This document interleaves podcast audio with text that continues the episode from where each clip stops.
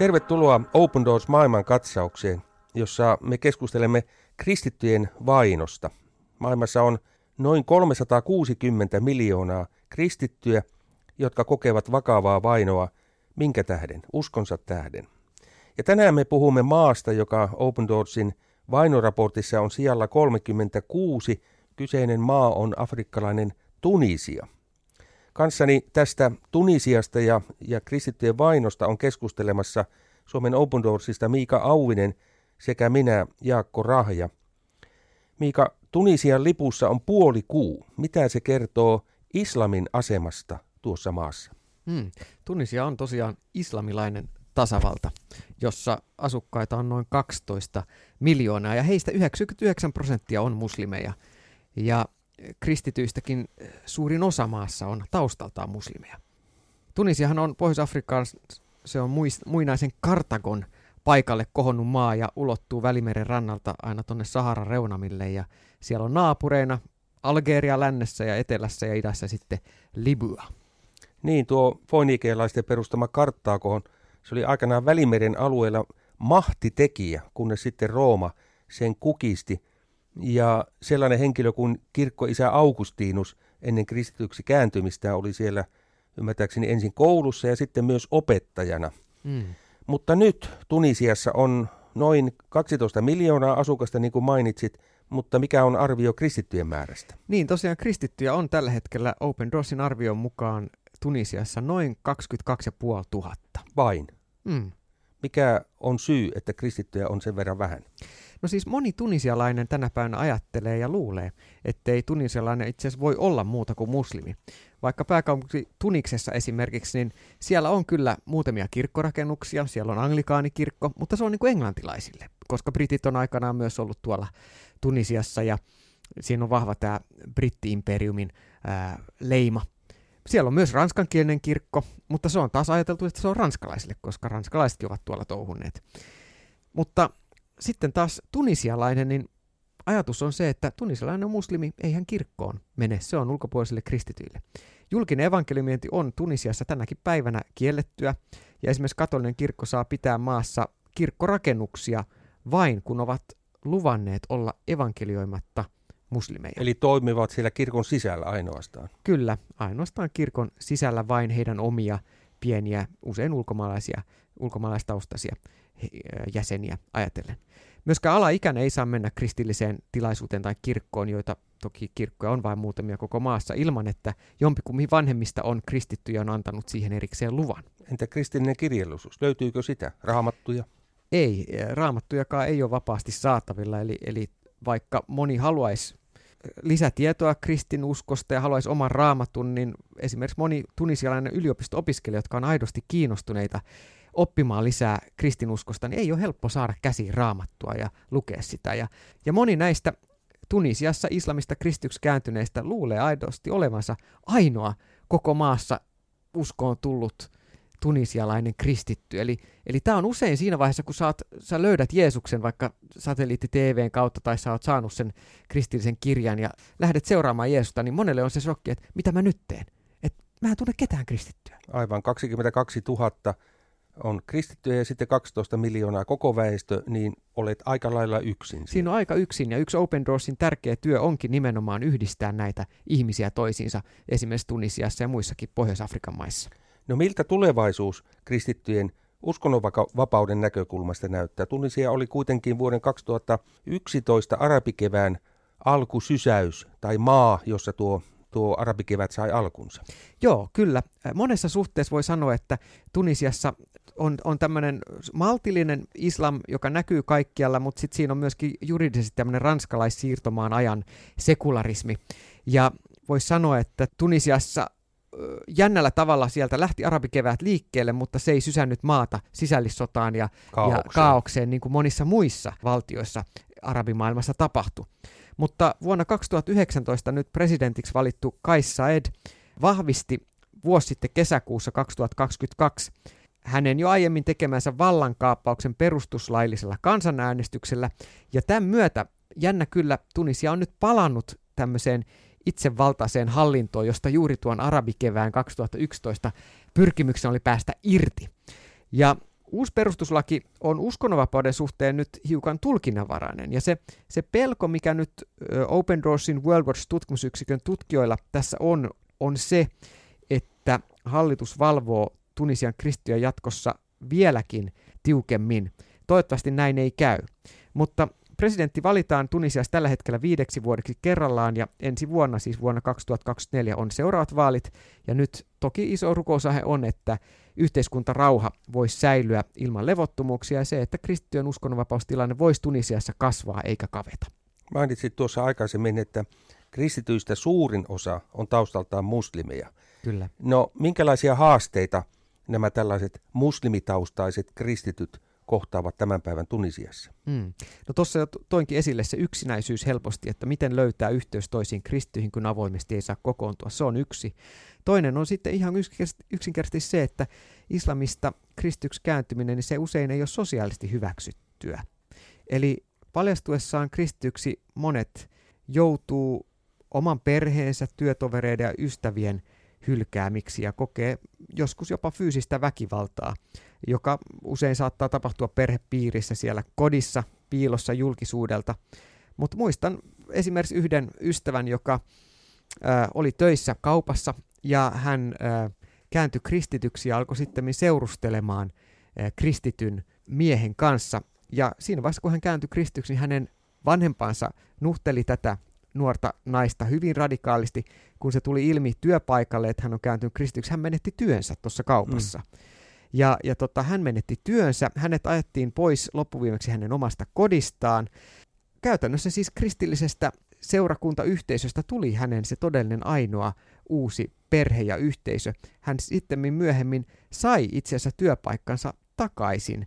Ihme kyllä, Jumala mahdollisti sen tapahtua. Mutta kyllä siinä ihminen joutuu todella kovaan tilanteeseen ja myöhemmin hän sitten meni naimisiin tämän kristityn miehen kanssa ja he, he kristittyinä tunisialaisina ovat perustaneet perheen. Mutta kyllä siinä monenlaisten koettelmusten vaikeuksien kautta joutuu menemään, kun kristyksi kääntyy Tunisiassa. Niin, voi vain kuvitella, mitä se tarkoittaa, kun perhe hylkää, ystävät hylkää, mm. asun yhteisö hylkää. Ja Mut, työpaikka menee. Siinä aivan. on monet elämän perusedellytykset vaikeutuu. Onko se niin, että jokin osa Tunisiassa on vaikeampi eteläpohjoinen, miten se menee?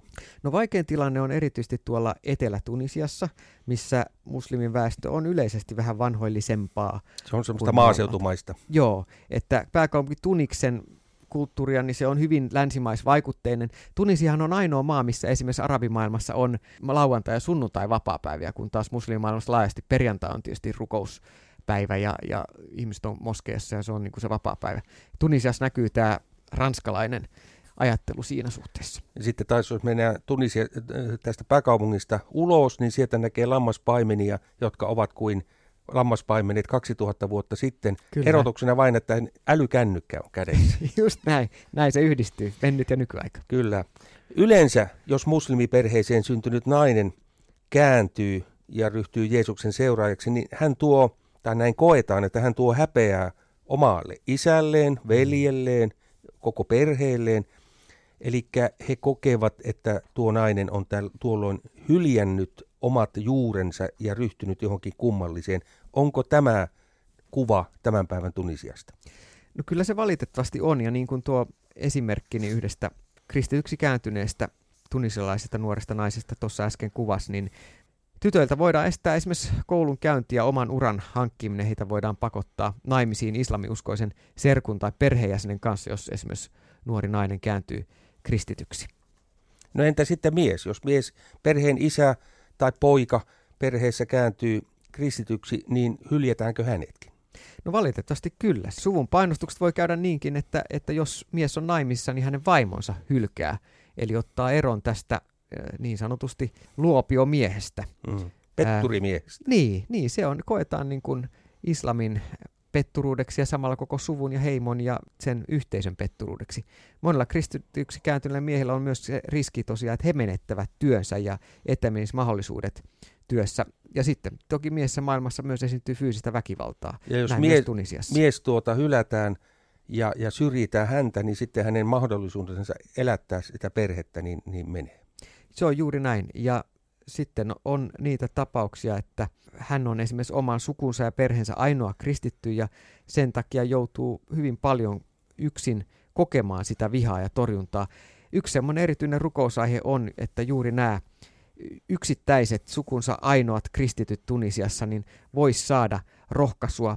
Ja monille heistä raamatun lupaus psalmis 27 onkin tosi tärkeä, että vaikka isä ja äiti minut hylkäisivät, Herra pitää minusta huolen. Tämä on tosi puhutteleva. Kyllä, kyllä. Ehkä tässä vaiheessa olisi muutama sana paikallaan siitä Open Doorsin työstä Tunisiassa ja, ja yleensäkin Pohjois-Afrikassa. Olisiko sulla kertoa esimerkkejä, millä tavalla Open Doors kykenee auttamaan näitä vainon alla eläviä kristittyjä niin Tunisiassa kuin yleensäkin Pohjois-Afrikassa? Joo, Open Doors tarjoaa Pohjois-Afrikan valtioissa paikallisten yhteistyökumppaneiden ja seurakuntien kautta muun muassa raamattuja, joita Tunisiassakin on usein vaikea saada, ja sitten ihan hengellistä apua, neuvoa ja erilaista seurakunnan paimenten johtajuus- ja opetuslapseuskoulutusta.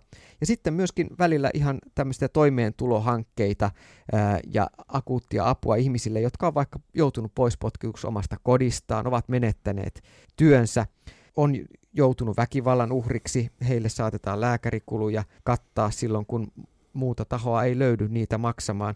Eli autetaan näitä ihmisiä, jotka uskonsa takia joutuu siihen välinputojan asemaan omassa yhteisössä ja yhteiskunnassa, mihin kristittynä kukaan muu ei heitä auta.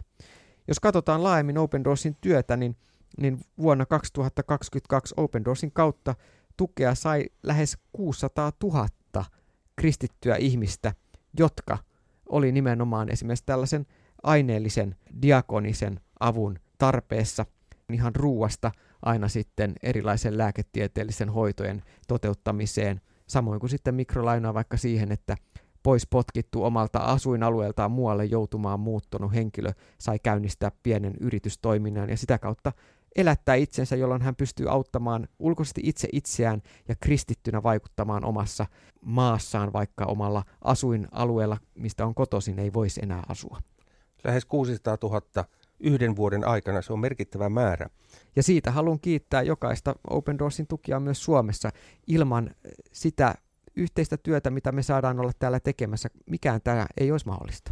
Tästä Tunisiasta tuli mieleen, että Open Doors järjestää aika ajoin tällaisia tutustumismatkoja maihin, joissa kristittyjen elämä on vaikea.